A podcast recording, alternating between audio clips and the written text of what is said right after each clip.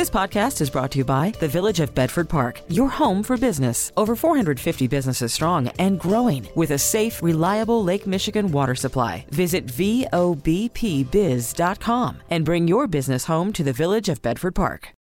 Call from mom. Answer it. Call silenced. Instacart knows nothing gets between you and the game. That's why they make ordering from your couch easy. Stock up today and get all your groceries for the week delivered in as fast as 30 minutes without missing a minute of the game. You have 47 new voicemails. Download the app to get free delivery on your first three orders while supplies last. Minimum $10 per order. Additional terms apply. Now, the WBBM Noon Business Hour. It's 1203, June 5th, 2023. Good afternoon, and thanks so much for joining us for the Monday edition of the WBBM Noon Business Hour presented by the Village of Bedford Park.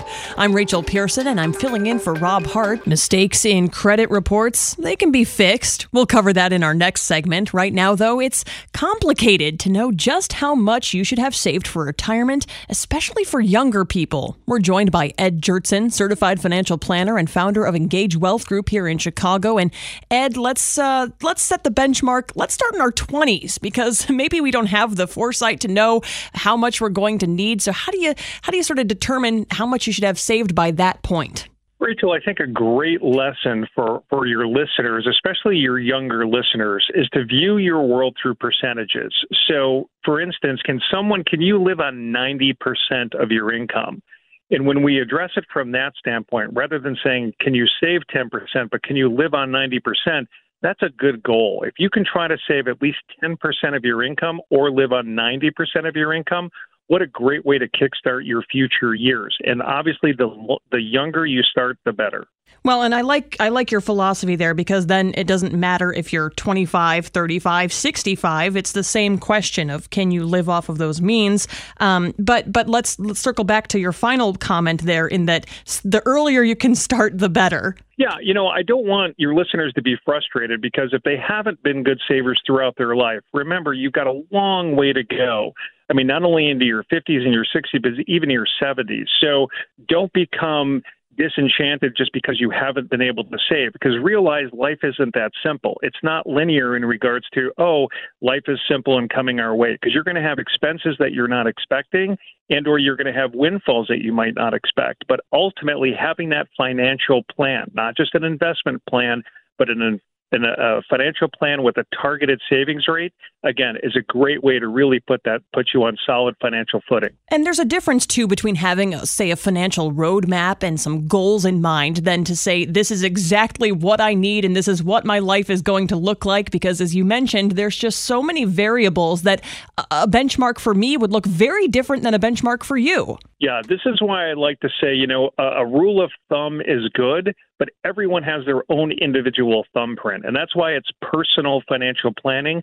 Yes, you can come up with some benchmarks, or rule of thumb, but at the end of the day, your specific uh, situation is what's really important. And that's why engaging with a certified financial planner to give you that individualized plan would be such a good idea because as you mentioned, Rachel, right, life isn't linear. Things come at you in different ways, and being being able to find a good guide, a fiduciary guide to navigate you through those uh, challenges as well as those upsides is always a good idea. What advice do you have for an individual who maybe feels like they're behind the ball, right? I, I, should have started sooner. I should have more saved by this point, and now it seems too daunting to even begin. Yeah, I love that because oftentimes when I'm doing public present pre- presentations, I bring about Harlan Sanders, who founded KFC, right, Kentucky Fried Chicken.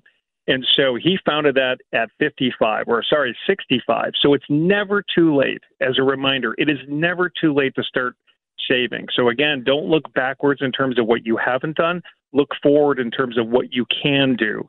And again, if you've got to accelerate savings, accelerate savings in order to get you again on that firm financial footing. Thanks so much, Ed Gjertsen, certified financial planner and founder of Engage Wealth Group here in Chicago. You can check out his website, engagewealthgroup.com. Coming up, a look at correcting those errors that can potentially improve your credit score. Compounding your interest with an economy of words. This is the WBBM Noon Business Hour. Checking your credit report regularly can help you see where you can improve your score and your overall financial situation. So, joining us with some advice on how to either fix or maybe boost that credit rating is Ted Rossman, industry analyst at creditcards.com in New York. Ted, uh, glad to have you with us. I sort of have a two part question, and that is what are some of the most common credit mistakes you see, and then how do we fix them? Errors often involve information that's not yours. So maybe it's somebody with a similar name or social security number, or maybe it's identity theft. Sometimes it's you were incorrectly accused of paying late or, or something like that. But I think more often it's identity theft or a mistake. The best way to fix it is to, well, first of all, identify the error. So pull your credit reports at annualcreditreport.com. That's a free resource. You can do it as often as every week. I think every few months is good for most people. Um, so figure out there's an error, report it anywhere you see it. So Equifax, Experian, and TransUnion are the three major credit bureaus. Anytime there's a mistake on there, you want to report it. And I would also report it to the financial institution in question. So if there's a, a mistake with an account or an account that doesn't belong to you, I think you should reach out to them as well. I think maybe, and correct me if I'm wrong, but I think a lot of people might be surprised to to pull that report and and see that there may in fact be a mistake, an error of some sort or other. Because I think for the most part, we, we like to trust the system and we like to assume that it's working. But uh, as you mentioned, you're not going to find an issue unless you go looking. Mistakes happen, unfortunately. The FTC says that about one in five Americans have errors on their credit reports. And in some instances, these can be really significant because there is an element of the bigger they are, the harder they fall with credit scores. So if you're starting from an otherwise excellent position, even one late payment can really drag you down in a big way. So it's especially important to check when you're going to be in the market for a loan sometime soon because you don't want to find out about this mistake when you're in the throes of the mortgage process or if you're sitting in the finance manager's office at the car dealership. It's better to know ahead of time so that you have time to correct anything. Well, and let's talk about the significance of having a good credit score and why it's so important to maintain that. It's so important. I mean, your credit score is one of the biggest numbers in your financial life because it goes a really long way toward determining whether or not you're approved for financial products and the interest rates you'll pay. And because rates are up so much, it's more important than ever. I mean, on a big ticket item like a mortgage, even a half a point difference can make tens of thousands of dollars of difference over the life of the loan. So it's really important to put your best foot forward practice those good credit fundamentals like paying bills on time, keeping debts low. One great thing you can do in short order is to lower your credit utilization ratio. So that's credit you're using divided by credit available to you on credit cards. Maybe make an extra mid month payment, knock that statement balance down before it even comes out or ask for a higher credit limit. That can help you pretty quickly. Thanks so much. Ted Rossman, industry analyst at creditcards.com in New York. Up next, it is a big day for Apple. We'll have the details straight ahead. It's 60 minutes of financial planning. The WBBM Noon Business Hour continues. Apple introducing its new virtual reality headset at its Worldwide Developers Conference today. We welcome Matt Wren, a tech expert and founder of VR AR here in Chicago. And Matt, while the announcement hasn't officially been made, we are getting some insight into this uh, much anticipated device from Apple. What can you tell us about this this mixed reality headset? Well, I can tell you right now, I actually have the live stream in front of me of the Worldwide Developers Conference. They haven't announced anything yet. Um, but it was all the talk at Augmented World Expo last week. It was, you know, every, Apple has the ability to move markets. That, that's pretty much how it works. Um, and so there's a lot of anticipation. Um, you know, the artificial intelligence has gotten a lot of the news, a lot of the spotlight lately, and the fact that Apple's coming out with this device at this time is definitely a vote of confidence for the technology and again, it, it's expected to inject a lot of attention into the space again. I'm curious, though, to pick your brain on how this device might compare or even compete with other headsets. I'm thinking about Meta and its launch and how it was sort of underwhelming unless you're like a, a really big techie, right? It doesn't necessarily have huge application. Is Apple anticipating this to be a, a household product?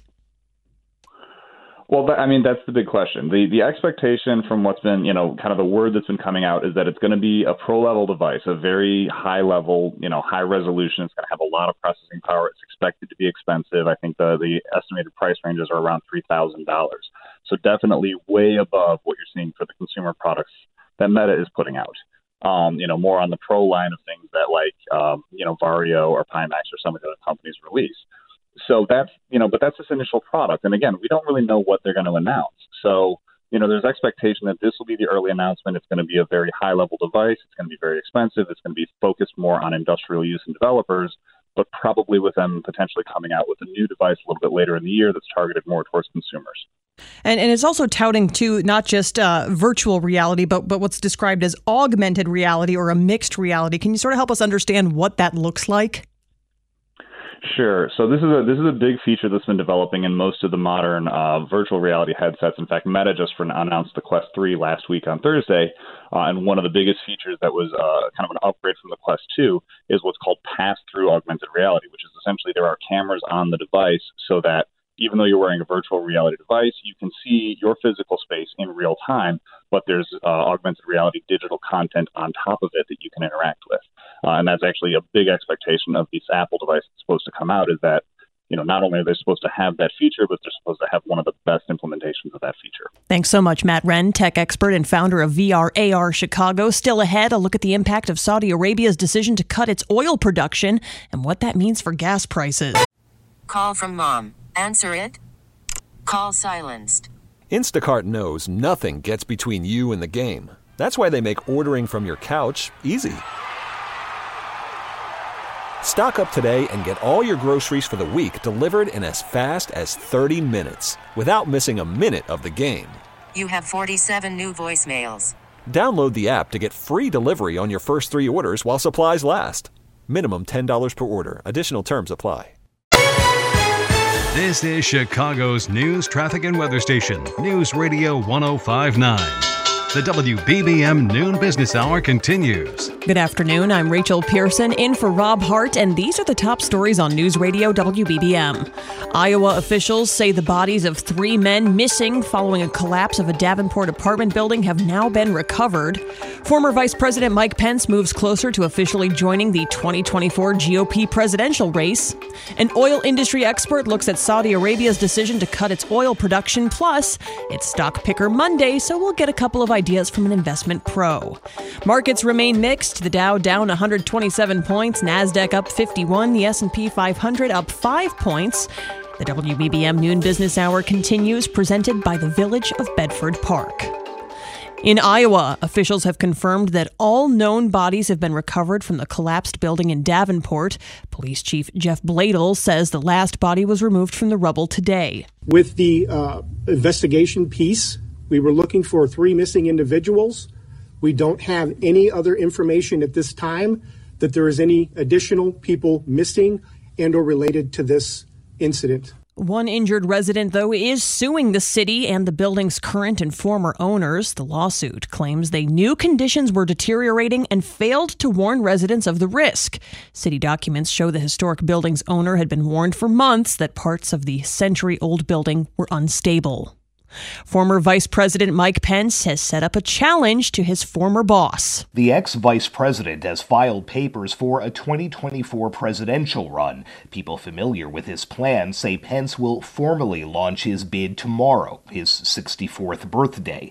Pence enters a race where Donald Trump is leading the early GOP nomination fight. The two men ended their four year White House run on bad terms, with Pence fleeing for his life during the Capitol insurrection. While Pence often lauds their accomplishments together, his nomination would in many ways mark a return to long held Republican positions which Trump abandoned. Sagar Meghani, Washington.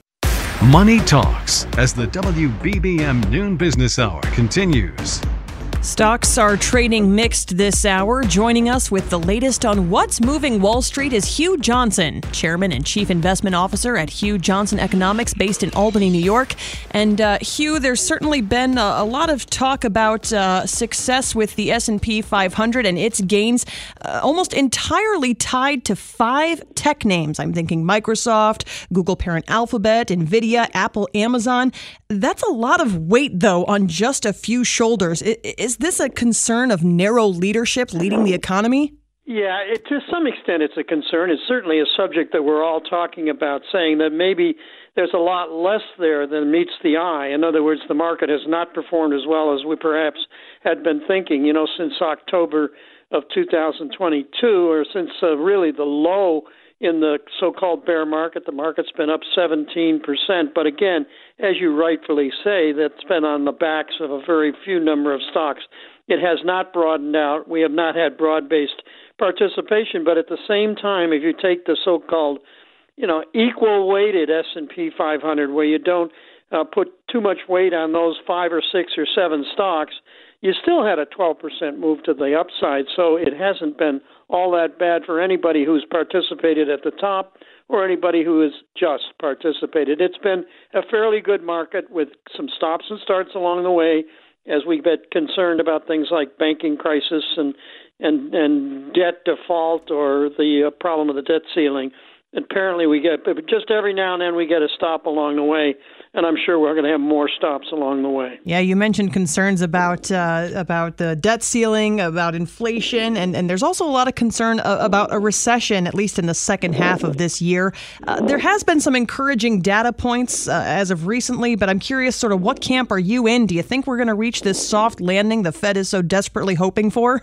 it's going to be a close call but there's a couple of things that tell me that we should, based on history, not have a soft landing. We should have a hard landing. Uh, the, the the main things being the index of leading economic indicators, which tells us kind of where the economy is going, not where it's been. That's declined for 13 successive months, and that's not good news.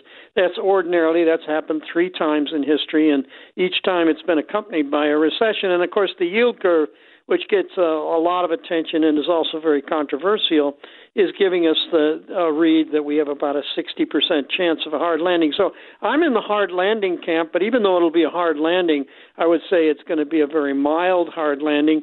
Look at third and fourth quarter, and if we do get a hard landing, I think that's when you'll see a change in policy. In other words, the Federal Reserve instead of raising interest rates, will start to lower interest rates, and then prospects for the economy and importantly, earnings are going to get better, and that's going to be a better financial market environment. I think that's coming. I cross my fingers. I hope that that's coming, and when it does come, I think it's going to be opportunity. Any areas of the market, though, that you're, you're finding attractive right now, sort of amid this uncertainty? You know, it's really broad based in the certain senses that we certainly see that technology communication services, and now even consumer discretionary uh, stocks doing well. But at the same time, just behind them are defensive sectors like utilities and staples. So what I'm trying to tell you is that if we're having a hard landing or we're headed towards a hard landing, is simply try to balance out a portfolio. In other words, have some of those technology stocks that have been leading the parade, so to speak but also have some defense in the portfolio, like a utility or a consumer staple stock. And I think if you put that kind of balance in, you're going to be well prepared if we have a soft landing, a soft, soft landing, or a hard landing. I think you'll be in good shape. Now, coming up in our next segment, we're going to talk about oil production, but oil prices are poised to move higher. So I'm curious to get your thoughts on energy stocks and sort of that, that sector. Yeah, no, they had a big move to the upside, as you know, in the 2021 2022 period, and that's because of a big spike in the price of oil. I think the price of oil, even though we're getting production cuts and we're getting a little bit of upward pressure on prices right now, I think, quite frankly, that is reflecting global supply and demand conditions that oil prices are about where they should be or are at equilibrium prices. They're not too low, they're not too high. So I see a little bit of upside, but not much upside. And if I'm right on that, then I think you should I don't want to say underweight, but maybe only market weight energy. I would not put a lot of emphasis on energy. There are other places in the market that are working much better now. Thanks so much for joining us. Hugh Johnson, Chairman and Chief Investment Officer of Hugh Johnson Economics in Albany, New York. Up next, as we mentioned, Saudi Arabia slashing oil production. We'll talk about its impact at the gas pump next. The only program dedicated to currency events. You're listening to the WBBM Noon Business Hour. Saudi Arabia has cut in oil production and it's likely to send gas prices higher. Joining us with a closer look at the situation is Phil Flynn, senior market analyst at the Price Group here in Chicago. And Phil, uh, first let's understand sort of what this decision is from Saudi Arabia, from OPEC and its leaders. Uh, walk us through this decision. Well, I think the the main thing that we're getting from Saudi Arabia is they're they're sending a message to the world that they're in charge of the global energy market, and nobody better cross them because they're going to take barrels off the market if they see fit. And and if you if you look at this meeting over the weekend, it really was kind of contentious. The Saudis came in, you know, kind of like really heavy-handed against some of the, uh, the, their other partners. Uh, basically said, "Hey guys, you know, we're taking away your quota uh, in Africa. We're giving it to another part of Africa, and if you don't like it, you know, you can, you know, we can flood the market with oil. But at the end of the day, it's the barrels that count, and there's going to be less barrels coming out of OPEC. That means higher prices here in the United States. And we're not we're not just talking a few less barrels. We're talking about a million less barrels a day. Yeah, and that's significant. And if you take into account that we cut production, uh, OPEC, 2 million barrels in, in, in April and another 1.7 million barrels before that, this is coming up to some real barrels. And the International Energy Agency is warning that we're going to see a supply shortage in the second half of the year unless something gives. And by that, either the economy has to slow down dramatically. Um, or they're going to have to find some new ways to find some oil.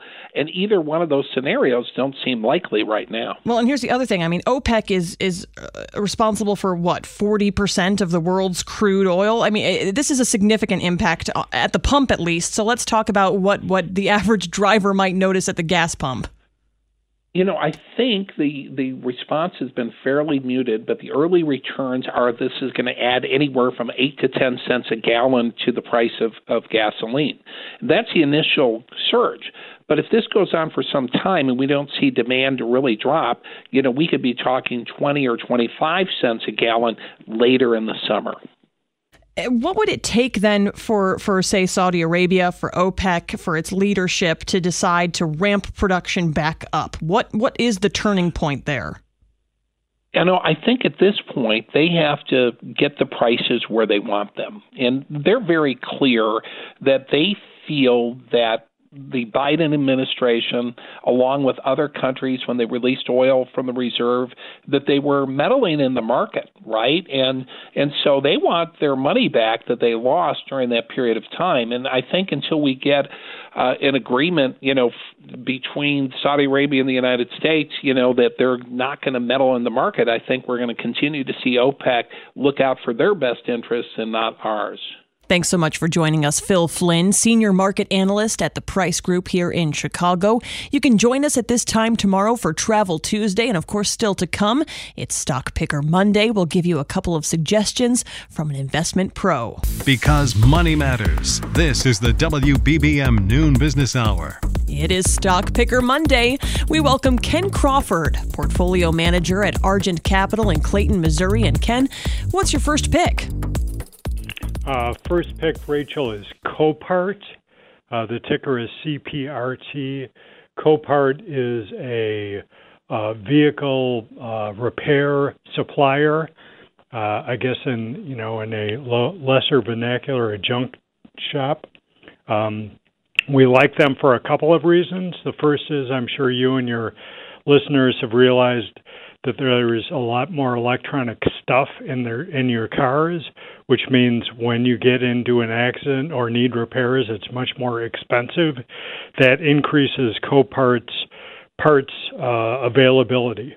Uh, and then the second is as we continue to move out of pandemic, so kind of hibernation to back to real world, more people on the road, uh, that can mean more bumps and grinds and therefore more business for Copart uh, going forward.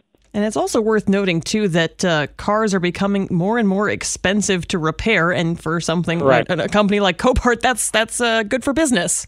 That's that's music to their ears. They also have about a couple billion dollars on their balance sheet, so if they saw something that they'd like to buy, they would be uh, very able to reach into their pockets and make acquisitions. All right, that first pick, Copart, the ticker CPRT. Ken, what's your second pick? Second pick is Waste Connections. It's a, uh, a refuse company, a garbage company. Um, we like them because there are high barriers to entries. Uh, as you would expect, there aren't too many people who want to have a garbage dump in their backyards. So if you own those facilities, um, you've got a competitive advantage. Waste Connections is primarily rural, so you think about Waste Management and Republic, two names probably more familiar to your listeners than than Waste Connections. Waste Connections being rural has a little bit less competition uh, to themselves. They're growing faster than their peers, and because they are relatively smaller, they've been able to make acquisitions to grow their business faster as well. And I also, from what I understand, uh, Waste Connections seems to have a lot of new sustainability initiatives in mind as well. That's right. So when you've got that pile that is sitting in the in the hinterlands, it's generating compostable materials, methane. So Waste Connections is capturing that uh, uh, natural gas and selling it back to municipalities, and and that is improving its profitability as well. That's Waste Connections, the ticker WCN. Thanks so much, Ken Crawford, portfolio manager at Argent Capital in Clayton, Missouri. If you missed any part of today's noon business hour, we'll have the replay podcast available shortly at WBBMNewsRadio.com as well as on the Audacy app. We get it. Attention spans just aren't what they used to be heads in social media and eyes on Netflix. But what do people do with their ears? Well, for one, they're listening to audio. Americans spend 4.4 hours with audio every day. Oh, and you want the proof? Well, you just sat through this ad that's now approaching 30 seconds. What could you say to a potential customer in 30 seconds? Let Audacy put together a media plan tailor made for your unique marketing needs. Advertise with Audacy. Visit ads.audacy.com.